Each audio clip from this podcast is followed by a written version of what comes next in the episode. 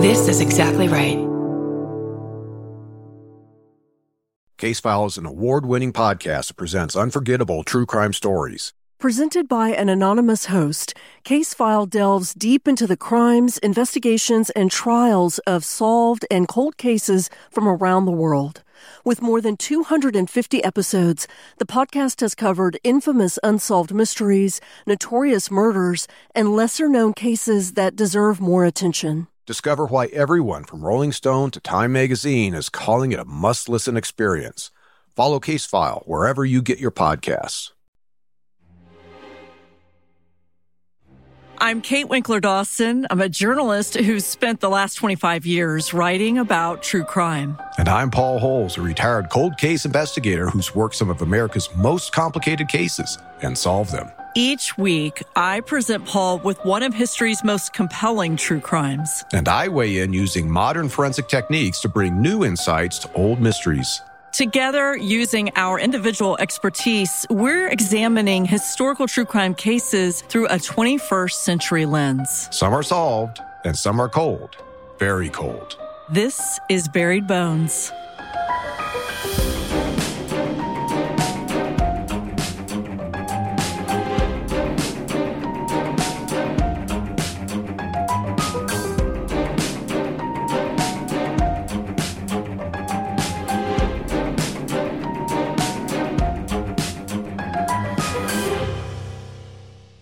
Hey, Kate, how are you doing today?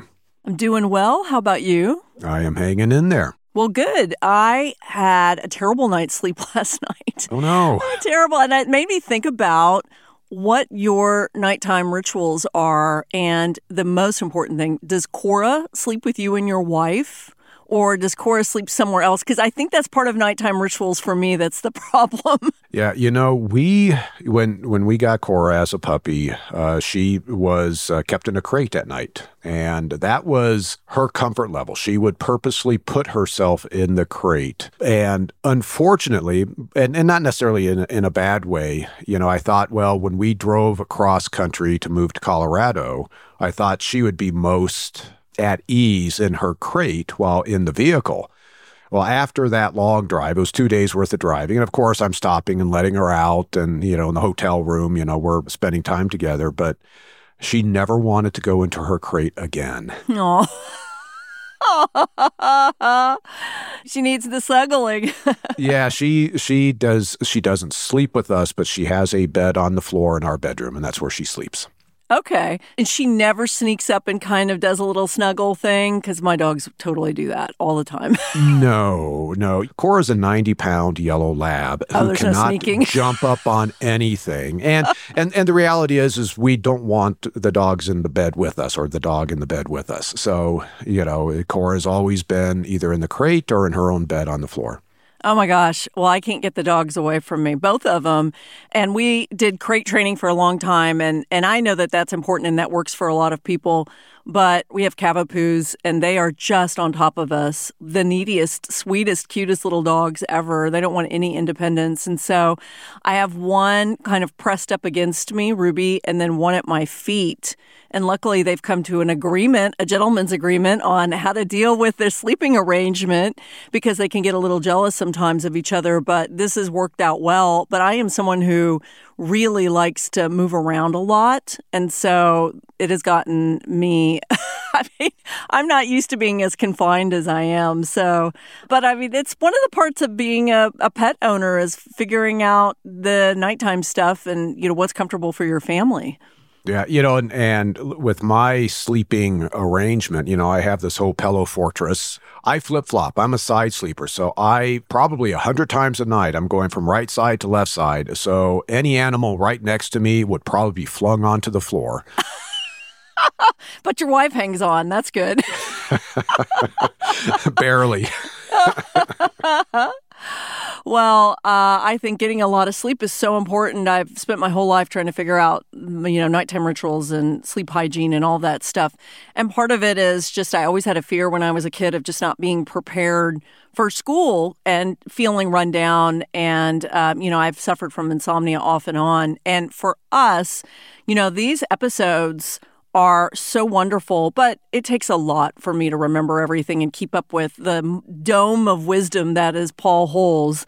And so I have to get a lot of sleep. So I'm always, I hope I'm on my game today for you. You always are on your game. Aww. It's amazing what you are able to pull off, Kate. We'll see. So forgive me if I bumble and stumble a little bit. We all do that sometimes. Um, but this might be one of those times where I have to have an, a little bit of extra grace from you. So thank you in advance. All right. Well, let's let's hear what you've got for me today. This is a story where there are a couple of children who are victims in a family and then there is one child who's a hero in the family. So a mixed bag of emotions for me. But again, you know, we tell these stories, the ones involving kids, just because I think they're important. They always say something to me. I pick them for a reason.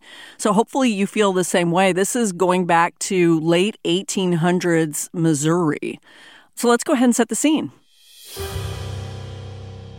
My dad grew up in Missouri. He grew up in Vandalia. He went to the University of Missouri. He really was very proud from being from that state. Have you been to Missouri before? I don't think so. I'm trying to remember. You know what? I, I have a case that has a Missouri connection, but now that I recall, I never stepped foot into the state of Missouri. Okay, that's our next trip. When we talk about the imaginary road trip for you and I and Alexis, then all three of us, Missouri's another stop. New York is one, and Missouri's another, and New England's another. I've already booked us for the next year and a half of all of our stops. But Missouri, I think, is a is a really great state. At least the parts that I've visited. You know, Vandalia. I just remember having really nice visits with my grandparents who were from the Depression era and had just massive gardens tight knit family, not rural, certainly, but Missouri for me felt very much like community, at least where my dad was from. And that's a lot about what happens with this story. So let's start from the beginning. I'm going to set the scene, which is pretty dramatic for the kinds of stories that we usually tell. 1894, Missouri. This is in Linn County, Missouri. It's a rural area. And it's about 5 a.m on May 11th, which is a Friday. And there's a woman named Sally Carter, and she hears a knock at the door. Of course, she's not expecting anyone this early in the morning. She's bracing herself for something. But when she opens the door, she sees a six year old girl.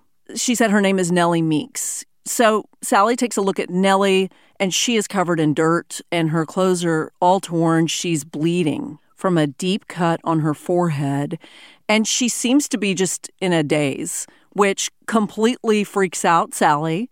And she immediately takes the girl before even getting the story and tries to stop the bleeding from her head. And she's trying to figure out what happened.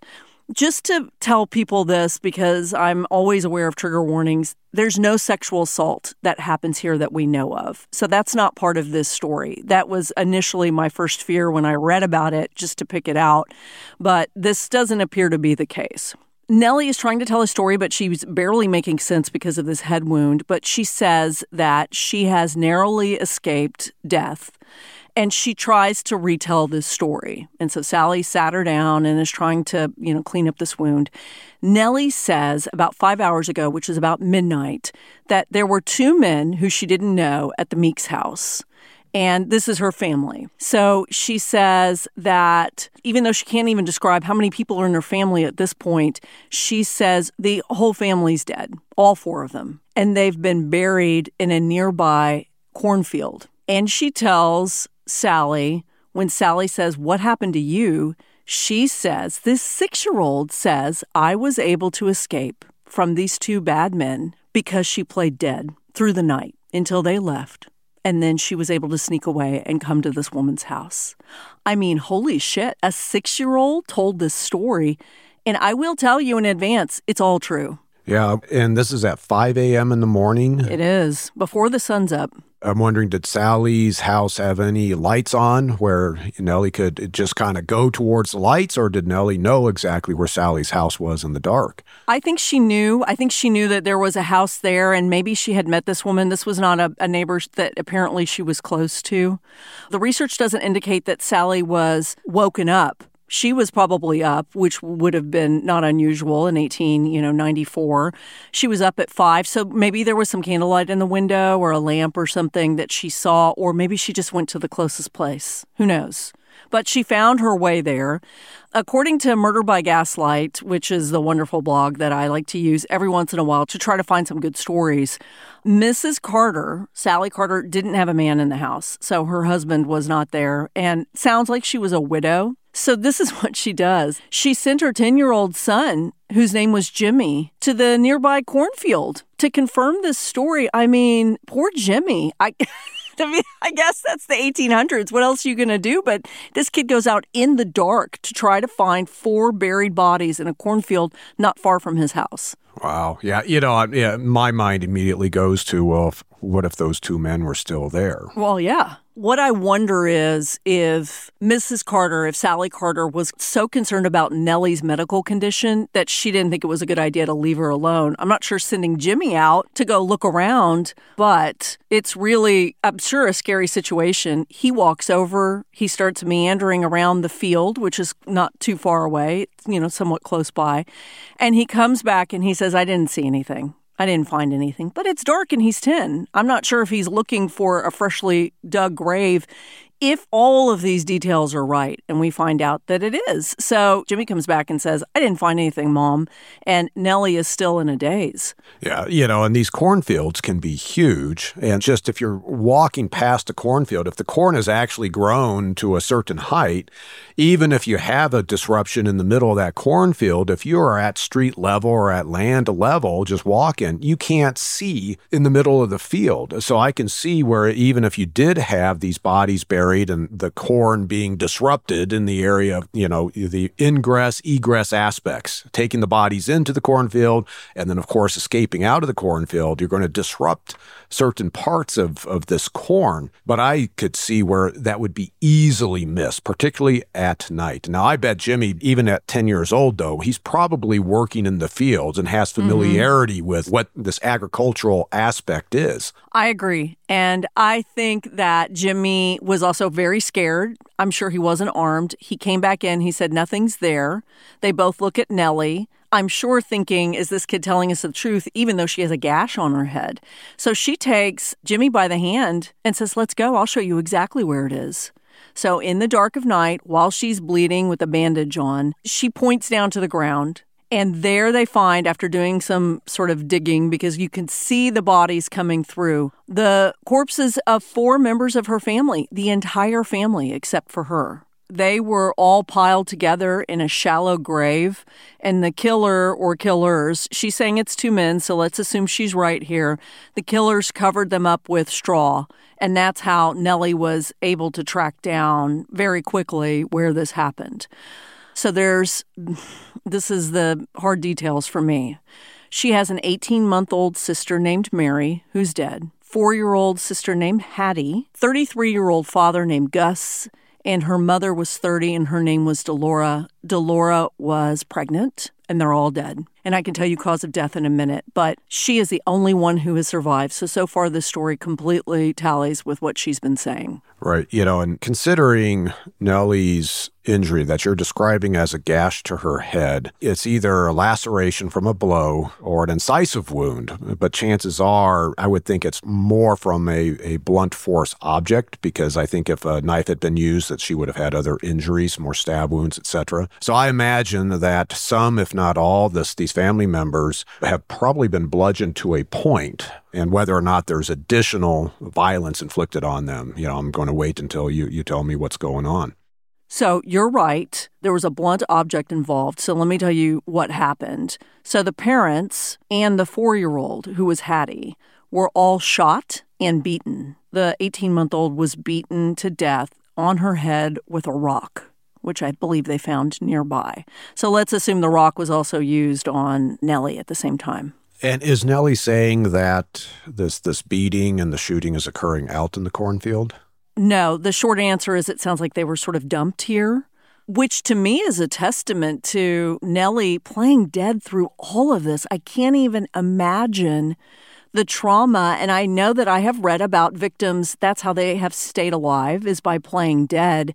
I could never put myself in that position in my mind to think, how would you even do that? Let alone, how does a six year old do that in the middle of the night when her parents are gone and there is no one there to protect her? It seems just incredible to me. No, it, it is amazing. And it's showing, you know, this child at age six had tremendous resilience and actually control over her own emotions in order to survive. Kind of getting back to this body dump location, how far away is it from Nellie's house? The murder scene is very close to the house where they live, but the murder scene is two miles from the cornfield. And this is why we're saying that they were murdered very close to their house and then transported to the cornfield and dumped in the cornfield about two miles away. And the cornfield is sounds like adjacent to Sally Carter's house where Nellie goes to.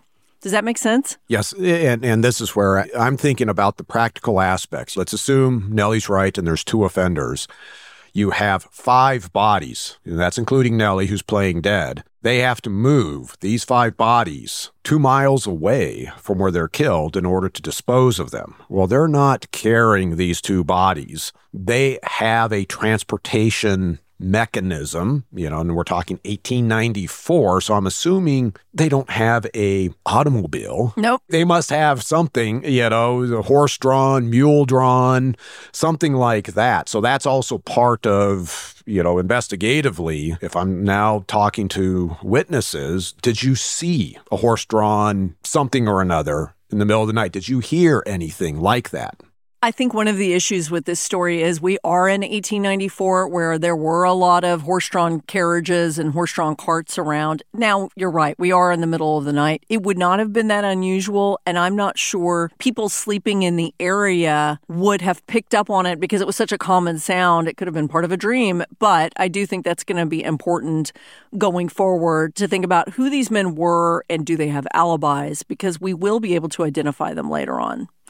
I want to turn to a medical question for you. I mentioned before that the mother, who is 30 years old, Delora, was heavily pregnant. And the medical question I have is it says that she reportedly suffered a miscarriage when she died. And it says the expelled fetus is found among the carnage. The expelled fetus is found in the gravesite. Does that happen? Would that have actually happened? Or would actually, they're not saying that someone took a knife and cut her open. There's no evidence of knife work anywhere on this scene. So is that a thing? Would that have happened? I'm assuming when you say heavily pregnant, we're talking about a, a woman that's in her third trimester. Mm-hmm. I have not worked a case personally in which a fetus has been expelled, but textbook examples there are situations to where the unborn child is expelled, but it's usually a result of decomposition as the gases build up internally inside the, the woman's body. Now you have a force within that is forcing the fetus. Uh, in terms of third trimester, I can't think of any case example I've read about along those lines. So I don't know. I think that uh, you know falls in the domain of of a pathologist. You know, s- to see would there be a mechanism which you know being subjected to violence is there like a, a uterine contraction that could cause that to happen? But having witnessed, you know, four kids being born myself and the amount of time and effort it takes for the, the, the, woman who's purposely trying to get the baby out, you know, just this idea of some just sudden amount of violence and, and the body responding to be able to expel, in essence, an infant third trimester, I have a hard time believing that. Well, I don't know what happened, but they said that the fetus was clearly visible and she was, according to friends, very pregnant before this happened. So Nellie points to her family who is all lying dead under straw in a shallow grave together. And Jimmy, of course, is alarmed, as anybody would be. And the two of them, this six year old and this 10 year old, who are forever traumatized, of course, run back to his mother's house, to Sally's house. And says she's right. And at his mother's command, Jimmy Paul reveres his way across the countryside and tells everybody about this. That is how she gets the word out. There's no, we've talked about stories before where people ring an emergency bell. There's no emergency bell here. So, you know, she is sending this boy out to go tell everybody who I'm assuming now is awake. You know, there's sunlight now, maybe there are roosters crowing, and he is warning everybody. He gets to one of the neighbors named George Taylor. He lives just about 400 yards from the crime scene, and George Taylor's, you know, tending to his cornfield. And Jimmy says, My mom is telling everybody to be cautious. There are two men maybe out there ready to kill people. And George says, What happened? And Jimmy details everything that happened. There's dead bodies. And then George says, You know, how do you know about all this? There are four people in this grave. That's unbelievable. This is partially my cornfield, too. How do you know this? And Jimmy says, Well, there's a little girl who survived the attack and showed up at the house. And this is why you don't send a 10 year old out to do stuff like this, because now he is revealed. We don't know anything about George, but now he is revealed to someone that there was a survivor who could possibly identify the killers. And if George is involved in any way, I'm not saying he is, but if he's involved in any way, this could be a real danger to Nellie. No, for sure, especially under these circumstances, because right now you don't have law enforcement responding at this time. You have, in essence, this is almost like, as you mentioned, the Paul Revere thing. This is the neighborhood alert system. Typically, and today, you know, law enforcement would be on that scene right away, and Nellie would be in a protective environment or a protected environment. But right now, Nellie is not. So if George is involved and he's going, uh oh, one is still alive and she can identify me, he has potential access to Nellie in order to eliminate her as a witness. Yep. Like I said, this is why we don't send 10 year olds out for various reasons to put out these kinds of messages. This seems like a good time to show you a crime scene photo. Now, as we know, 1894, photography was at its infancy, especially crime scene photography. So you should, Paul Holes, be really grateful that I can even give this to you. because, I'm thrilled. because rarely do I say anything about the 1800s and, oh, I have a photo, Paul. So this is a little hard to see but um, it's a black and white photo. One thing that I noticed that I thought was interesting, I'd like your comment on, is it seems like you can see the two adults. It looks like Gus is on the far left, and there's a child in the middle, and then the mom, it appears to be on the far right. I can at least see that both parents seem to have their hands or their arms crossed that does not seem normal for a victim of violence. Am I wrong? Is this some sort of atonement thing? Well, the bodies have been placed here, and so the offenders have arranged these bodies in the way that they wanted to. The crossing of the arms, that appears to be purposeful by the offender, considering these bodies have been moved, you know, two miles, transported in some sort of vehicle to get to this location, and then either carried from the roadside into the middle of the cornfield or the vehicle itself, you know, went up to where this body disposal is. But they're having to manipulate these bodies to get them into this very shallow grave. I'm not even sure there's there's there's any earth that has been moved, but more deposited on the surface and then hay piled on top of them. I am seeing the arms crossed. Uh, I'm seeing that uh, at least the three bodies, the two adults and the child, appear to be fully clothed. The clothing does not appear to be disrupted. Also notable that I can see, particularly on the mother, is the blood flows out of the nose and mouth area appear to be somewhat consistent with her laying on her back. And whether or not that occurred where she laid on her back at the original murder scene and that those blood flows dried and then she's transported, or she still possibly was bleeding at the time she's deposited here and you still you have some blood flows coming out which may mean that she didn't die right away. She died while she was laying here in situ. But they are arranged they're not just dumped you know this is what's significant to me is you know typically when you have multiple bodies being thrown into a grave you just see them being dumped on top of each other in a haphazard manner. These three bodies are laid right next to each other. They're all oriented in the same position face up heads all uh, you know to the right side of the photograph feet towards the left. So the offenders kind of place them in a very regular manner. And it's interesting also to me I can't see the clothing clearly of the mother and of the little girl. It could be daytime clothing. The little girl looks like she could, the four year old looks like she could be wearing a dress. But the father, pretty clearly to me, is not wearing night clothes. It looks like he's wearing his suit. This is midnight that Nellie says these men came to the door. I'm wondering if this is people who are known to them because at least the father is dressed in what appears to me to be daytime clothing. This is where victimology does need to be studied a little bit is what was the family's routine? You know, what time did they normally go to bed? Would the father come home, you know, and stay in his suit up until the time he changed in order to go to bed? You know, so that's where if there's anybody out there that knows that, since the entire family, you know, is dead except for a six year old, you know, mm-hmm. hopefully Nellie would be able to answer those questions because that can give timeline information about, you know, when this happened. You know, a six year old telling me midnight, well, I'm not necessarily going to take that as gospel. Also, you know, understanding how the family routine during the evening could inform me, you know, okay, as you were mentioning, is this indicative that they were expecting somebody to come? So they stayed in their daytime clothes as opposed to going through their nightly routine and then somebody just unexpectedly showing up at the front door. You're right. And Nellie turns out to be a wealth of information for investigators. Speaking of Nellie, I think it's always important to talk about the victims and the survivors. And I think in this story, it is startling because I often forget ages. Once my kids have passed a certain age, I don't remember what they look like. I have a hard time oh, no. figuring. I have a hard time figuring out the ages of kids, to be honest. So I wanted to show you that is Nellie. Oh, and so is that Nellie around the time of the homicides? I believe so, because this is a pose and it ended up in the newspapers. This looks six to me ish, could be a little bit younger, but not far off. No, I would say yes. You know, she physically looks like she's right around six. I, I, think what strikes me, you know, is her state of dress, her facial expression. She almost looks like she's more mature mm-hmm. than a six year old. Very serious looking, yes. Yes course, they had to stand there for pictures for a very long time, so nobody tended to smile in these pictures. But she does look mature. And here are her parents, Gus and Delora.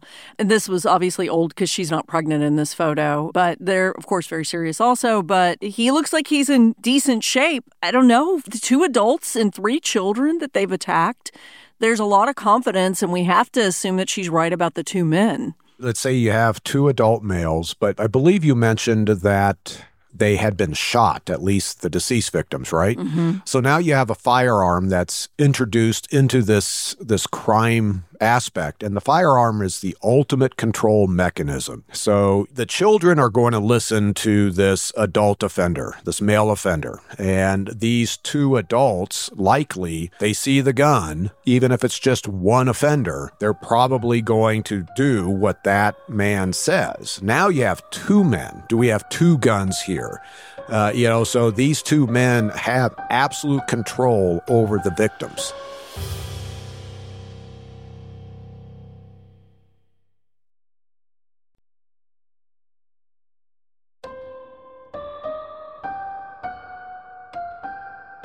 Let's go back to the story. George Taylor, the man that Jimmy encountered first, says, Oh my gosh, I know this family. It's the Meeks family. He's a tenant farmer, and he told Jimmy Gus is one of his employees because Gus, to a certain extent, is a tenant farmer. And so George has sort of lent out land to him to farm.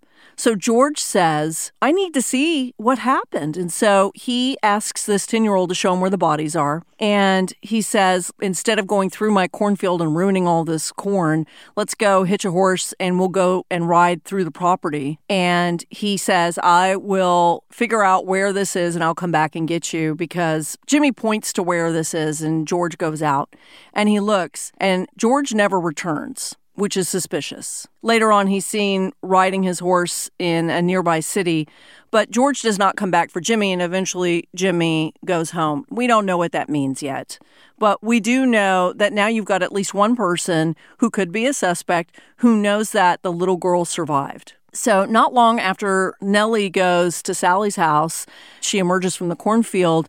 Investigators are on the scene, such as they were in 1894 in rural Missouri, which, you know, just could have been a deputy, whoever was around on duty. It could have been a very sort of rough type of force involved. And they find on a nearby road, two miles from the cornfield, a troubling piece of evidence.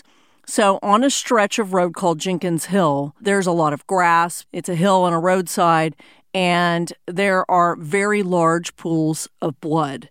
And in this grave where the family is buried, there was not a lot of blood. So, as I mentioned before, that was not the crime scene. This appears to be the crime scene.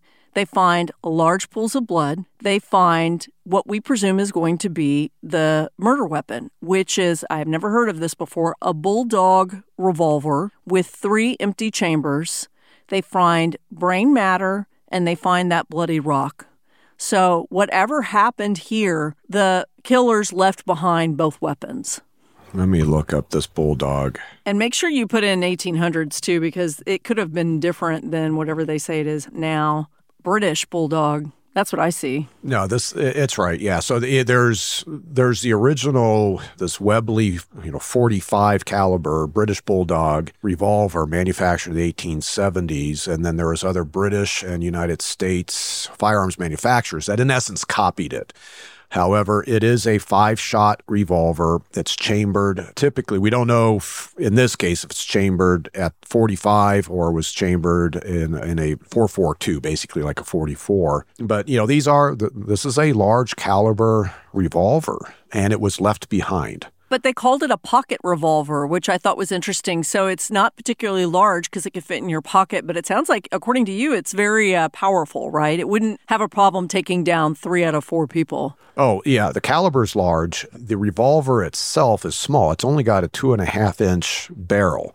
You know, so, you know, typically you, when you think of a revolver that's not meant to go into a pocket, it's got a longer barrel. The longer the barrel, you know, the more accurate you are uh, with that gun. Typically, and this is somewhat of a minor issue, the force of the ignition of the gunpowder is able to propel the bullet faster out of a longer barrel than a short barrel. So, you know, a pocket revolver is generally meant for concealment um, as well as for short range shooting. Well, they sounded like this was premeditated. This sounded like they were prepared, at least with a weapon. I don't know if they were planning to kill the family and for what reason, we don't know yet. But the police, the investigators examined the scene. As I said, there is brain matter. They're assuming it came from the 18 month old baby because she was beaten with a rock. They then say, well, clearly Nellie was beaten with that rock also because of the big gash on her forehead. She also has a huge bruise on her back. And the investigators start to ask her a lot of questions. She's still in a daze, of course, six year old with a, a, head wound, but she starts to unravel this story. And I know you're going to have a lot of questions that we find answers to a little bit later. But right now, you, Paul Holes, are an 1894 investigator, and you're just trying to get anything that makes sense out of this kid. So investigators say, What happened? And she said, I don't remember how we ended up in a horse and wagon with these two men around midnight, but we did. And she said, This is what happened. We were going up the hill, which was Jenkins Hill. The man without whiskers said his feet were cold, and he decided to get out and walk along the side of the wagon. And when he did, he shot Papa. Papa, I guess, was not fatally shot then. He jumped out and started to run from the wagon. And then the mom screamed and started to jump out, but they shot the mom, they shot the dad again, and then they shot the sister. And then they hit me in the head, and I went to sleep. And she doesn't say anything about the 18 month old because that probably happened after she got knocked out. So she was knocked out at the time. She said, I came to a little while later and I was in the wagon still. And they said that at this point, Nellie is not particularly helpful. The investigators guess that after this happened, and we don't know if this was their plan or what was happening, we just know that there's a chaotic scene happening. After it happened, the two killers loaded the bodies into the wagon, drove the two miles to the cornfield. They unloaded the bodies and piled them into a shallow grave. According to a police source, there was this grave there that had already been dug beforehand, but the size of it was small enough that it seemed intended for just one person. So now we have to figure out if that's true, that this was a grave that was intentionally dug for one person and they tried to get all four family members in it and then couldn't and covered it up with straw. Who was the one person in this family that was being targeted?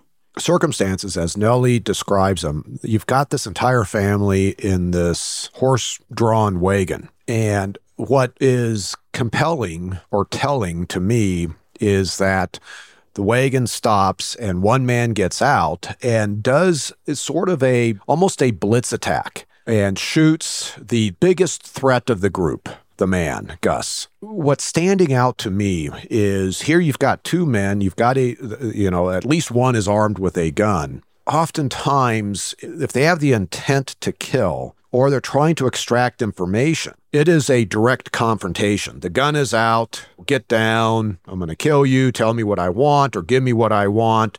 Then the shooting. It's almost as if these offenders did a ruse. They lured the family into this wagon and then at a certain point, one offender decided this is the time to get out and, and shoot Gus. So this is interesting because it sounds like this is to eliminate the family. And, and maybe Gus was the primary target, but they couldn't separate Gus away from his family under this ruse.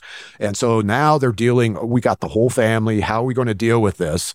And they kind of had to tweak their approach on the fly. Mm-hmm. And now you've got more bodies than what the grave they dug ahead of time, but they just improvised. You know, well, we're still going to go to that grave site and we'll just hide it with the straw.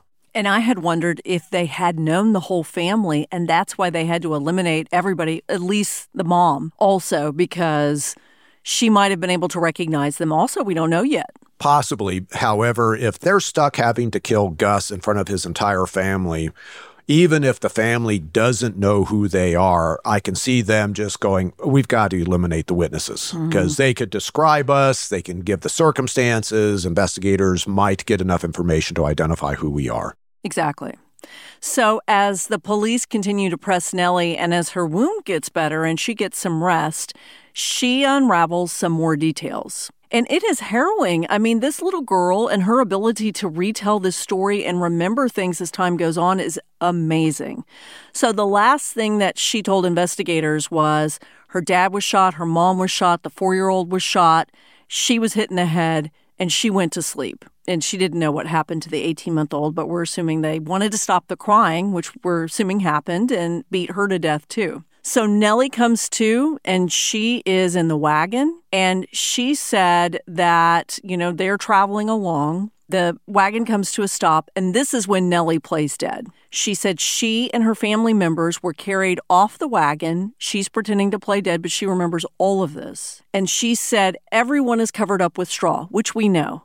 What we didn't know what I thought first, initially, when we got into this case, was that this was just a cover up. They put him in this grave that was meant for one person and said, well, we can't cover all of them up. Let's just use their straw. That is not what they wanted to do. She says she could hear the two men struggling to start a fire. Fire, yes. Did you suspect? I did not think that, but it was, unfortunately for the two killers, a very damp and misty night, and they were cursing and cussing. She said, When the man put me in the straw, the one with the whiskers, that's the only real description she had. The one with the whiskers kicked me on the back and said, They are all dead now. Them damn villain sons of bitches. So we'll talk about a motive in a minute, but somebody was mad. They covered me up, and I could not breathe good. I heard them say it would not burn as it would not catch. Mm-hmm. So they just left, and that was it. And that's when she climbed out later, when she heard the wagon go away, that's when she climbed out and went to Sally's house. Right. So now they had to improvise in order to get rid of the body. They tried to use the, the straw as fuel, but they couldn't get it to catch fire. This is where their, their plan really goes awry. You know, first it's, oh, we've got the whole family with us. And right now, can't tell you why they couldn't separate. If, if it was just intended to be one person, and I'm assuming that's Gus right now, they weren't able to separate the family under the ruse. Now that they've killed this entire family, they are in a scramble to figure out, well, what are we going to do with the bodies? And you know, this idea of the the straw being too damp to light the fire, you know, that's just part of the improvisation didn't work out. And so now they're abandoning things and they must have been in somewhat of a rush. There's a level of inexperience in terms of assessing whether or not Nellie is dead this is where my thought process is there's a revenge aspect to this homicide. One of these family members, likely Gus, did them so wrong, or one of them so wrong, that it was worth killing Gus, and then they end up having to take on the whole family and, and, and kill the whole family. Part of the interesting aspect to this is post offense behavior because these guys are driving away, recognizing that their original plan didn't go the way they were hoping. And they have to be nervous about, well, what's going to happen? You know, because now well, the bodies are going to be identifiable. The family's going to be found eventually in this cornfield.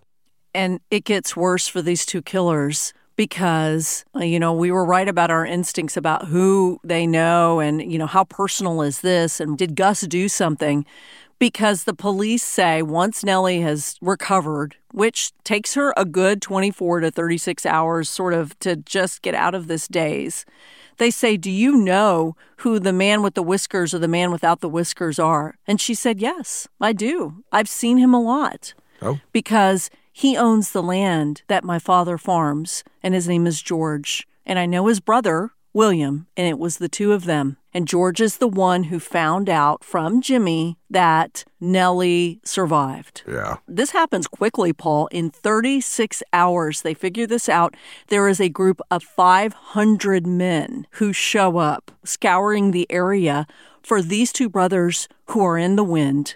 Okay, and and William, I take, lives locally as well, and he's fled just like we know George has fled. Correct. And it sounds like once they interviewed Jimmy, and Jimmy said, I told that guy, George, about this. And they said, What happened?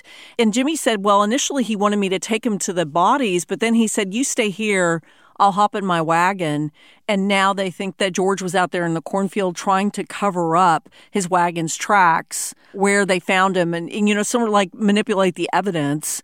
And now they are quickly indicted, these two guys, and the investigators know them very, very well. They are the wealthiest family in this area because they are possibly the most corrupt family in this area. Oh. They are in every kind of bad thing. And now I'm worried about Gus and what he did to them because he did something. Was Gus, as an employee of George, was Gus embezzling money in some fashion? Was he not living up to some promise? You know, is Gus involved in some nefarious activities and could have exposed George and William, you know, as to what activities they were doing? Yeah. So now understanding who the offenders are you know, they have financial interests, this whole idea of corruption. Well, what exactly are they doing illegally? And sounds like they're willing to kill to protect their financial interest as well as whatever illegal activities they are involved with. Well, the story I'm going to tell you is going to feel very familiar because it echoes through the last century and a half when all of this happened. So, this is what happens the brothers do everything possible that's illegal and what they are finally really caught with, and they have not been able to pay off the law to get out of this. It sounds like they are going to go to prison for this. Is they had been charged with forgery and larceny, the Taylors. William Taylor worked as a cashier in a bank and he was accused of raising a draft for $2 to 2000 and getting George to cash it. So they were stealing money essentially in another town. But the big, big, big charge for them, that was one charge, but they thought they could probably try to get their way out of it. What they had really been fearful of is they were accused of burning down a lumber yard for insurance and also for cattle rustling, which is Wild West terminology for cattle theft. So the cattle theft and the burning down the lumber yard is a pretty big deal. And they were very scared that people would turn on them. And when we're looking for a motive, it turns out that George and William Taylor had hired Gus to steal this cattle. And he did. Yeah, so so Gus is fully aware of their illegal activities. Participated in it, yeah.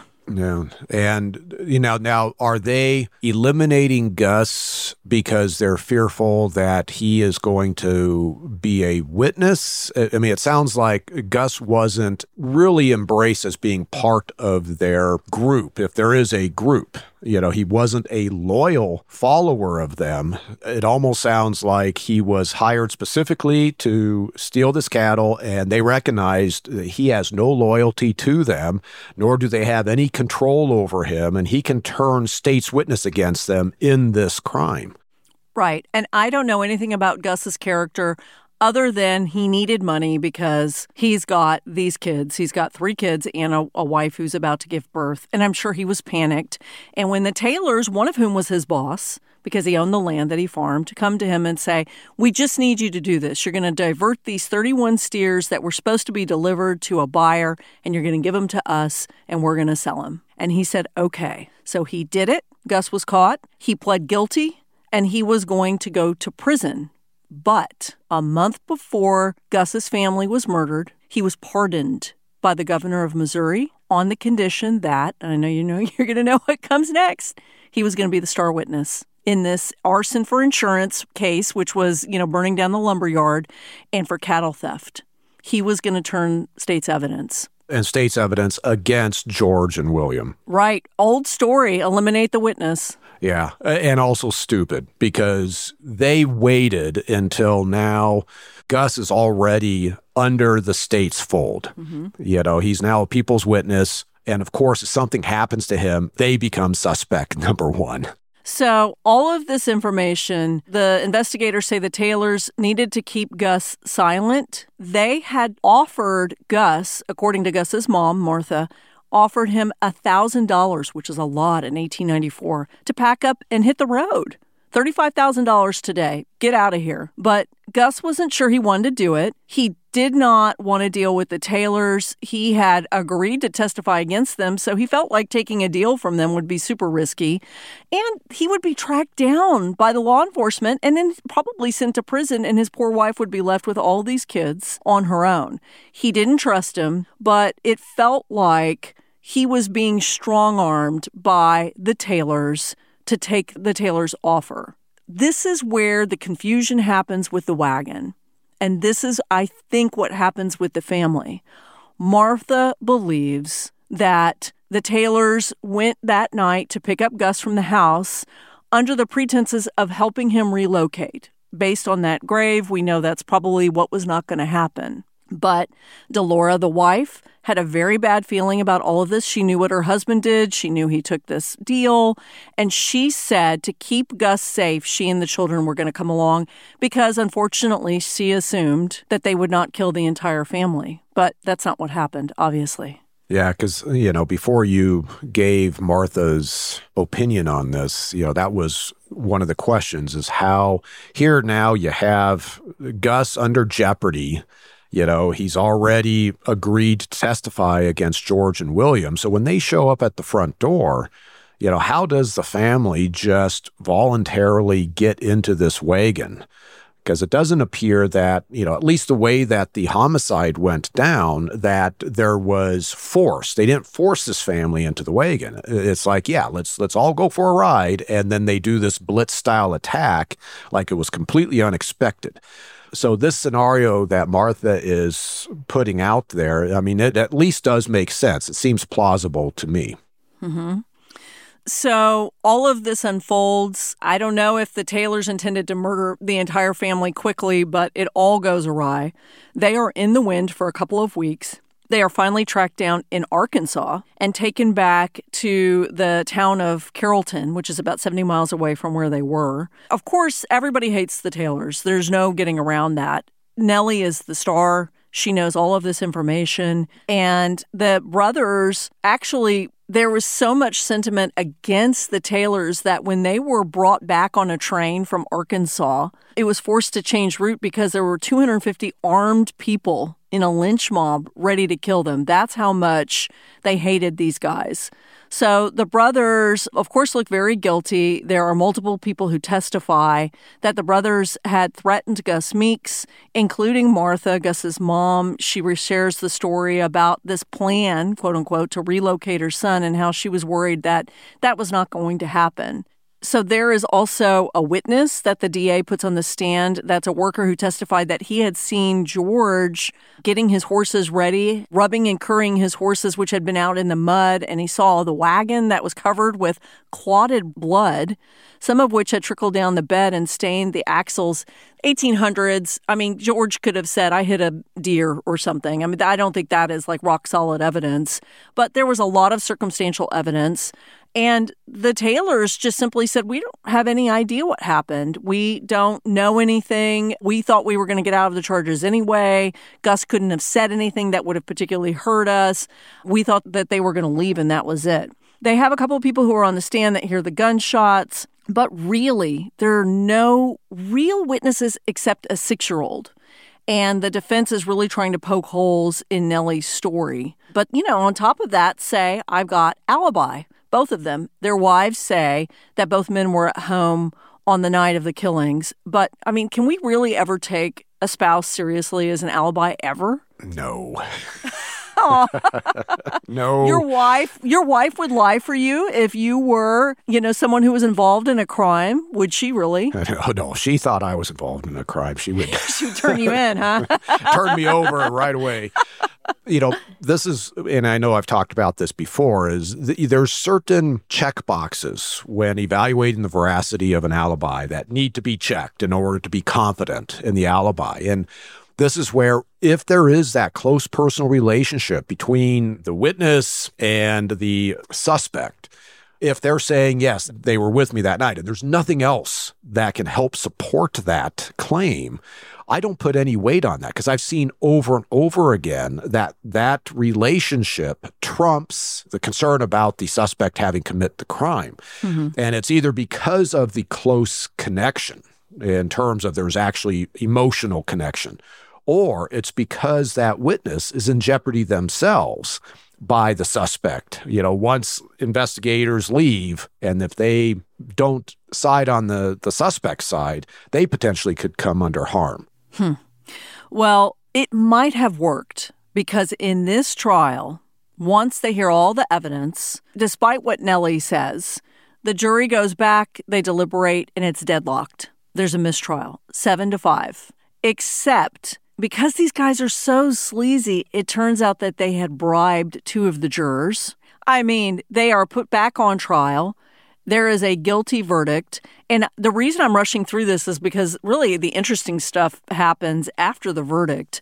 So they appeal it's a guilty. They're both sentenced to death. They appeal to the state Supreme Court. The verdict is upheld. And everything seems right with the world because the Taylors, who are the worst people in Missouri, it sounds like, are going to be executed and they are sitting on death row until they break out. And they do it successfully. And one gets away and was never found again. Oh, really? Yep.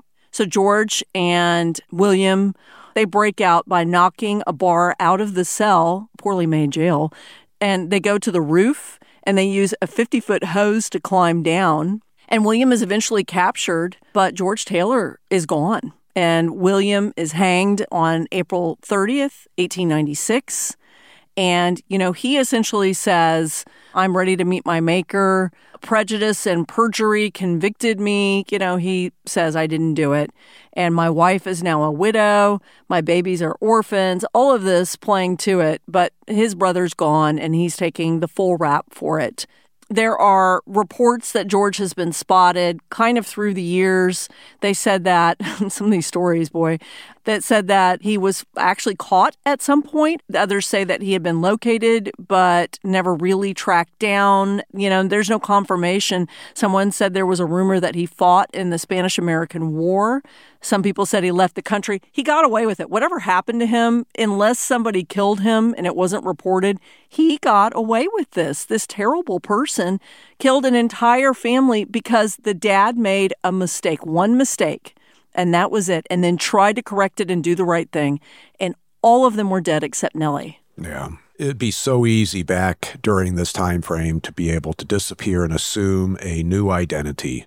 This is where today there could be a lineage that comes from George that could be connected back to the Taylor family. So genealogy could possibly identify George today in terms of what his new identity was. Well, let me just get a really vivid to me picture of how this story ends. We started with Nellie Meeks, who was my hero in the story, as well as Gus's mother, Martha, who was brave enough to take the stand and say, This is what happened to my son. He was being intimidated. I didn't trust these guys. So Nellie lives with her maternal grandmother. That's who raises her. She has a massive scar on her forehead that she has for the rest of her life. And in her youth, after her parents are gone, after everybody's gone, she joins a traveling carnival company and she sings about her near death experience. She turns it into a moneymaker for her. You know, she's trying to make a living off of this. She's got this big scar. She is, you know, the survivor of a horrible crime that everyone in the country knew. And so she spent her time, you know, doing that when she was younger. She got pregnant in 1910 when she was in her early 20s and she died during childbirth. Oh, wow. And the pin on this is is that the daughter survived. She had a little girl and Nellie had named her Hattie. And Hattie was the 4-year-old who obviously she was closest with who died. What a story. I mean, my goodness, from beginning to end, a six year old. You know, and I think that that's something that, in my experience with some of the cases that involve these young kids, we have a tendency to place a level of worldly ignorance on somebody this this young but it also Nellie really shows that they're so much more observant and in tune with the world than what we give them credit for. And of course, Nellie happens to have the predisposition of this uh, survivor resilience, you know, to be able to play dead, track down Sally, and in essence, you know, get on the stand and testify against these two men that killed her entire family. So she absolutely is a hero. And, and it's just so, so sad that she died so young.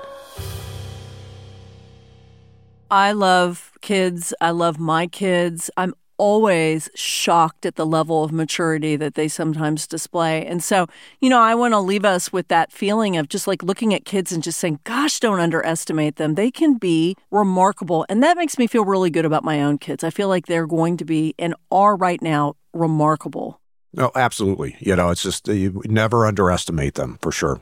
Okay, Paul, I'll come back next week and we will not have a story involving children, thank goodness. I need a big break from that. But I will see you very soon with another Buried Bones. I'm looking forward to it, Kate. Thank you. Thanks. This has been an Exactly Right production. For our sources and show notes, go to exactlyrightmedia.com slash buried bones sources. Our senior producer is Alexis Amorosi. Research by Marin McClashen, Ali Elkin, and Kate Winkler Dawson. Our mixing engineer is Ben Tolliday. Our theme song is by Tom Breyfogle. Our artwork is by Vanessa Lilac. Executive produced by Karen Kilgariff, Georgia Hardstark, and Danielle Kramer. You can follow Buried Bones on Instagram and Facebook at Buried Bones Pod. Kate's most recent book, All That Is Wicked, a Gilded Age story of murder and the race to decode the criminal mind, is available now. And Paul's best selling memoir, Unmasked My Life Solving America's Cold Cases, is also available now.